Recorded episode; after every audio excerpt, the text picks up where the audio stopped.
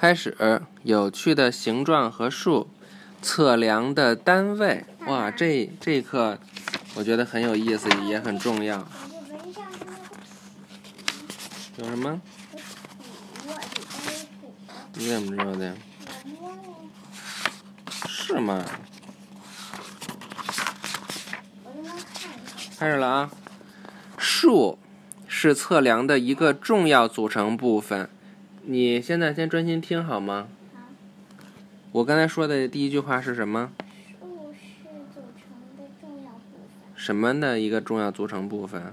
测量。但是它们不是唯一的部分。当有人问你有多高的时候，你不会说五十二或者一百三十二。如果你在美国，你说五十二英寸；如果你在英国，你说一百三十二厘米。英寸和厘米是测量单位。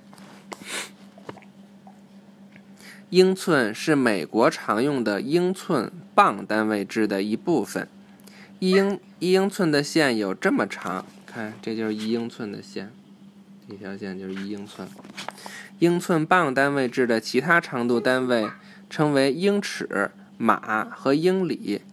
十二英寸等于一英尺，三英尺等于一码。一英里更长，一英里有五千二百八十英尺。在十八世纪晚期，法国政府让科学家发明一种新的重量和测量系统。科学家希望这个系统简单。英国的那个是什么？多长一下？那不知道，没画。哦，在底下呢。待会儿，待会儿还没讲到呢。科学家希望这个系统简单，而且是建立在科学事实的基础上的。公制就是这样被发明的。公制是建立在十进制的基础上的。全世界大多数国家使用它。美国在科学、医学和一些体育领域使用公制测量。别折腾了，一会儿蚊子飞进来了，嘛呢？别管它了。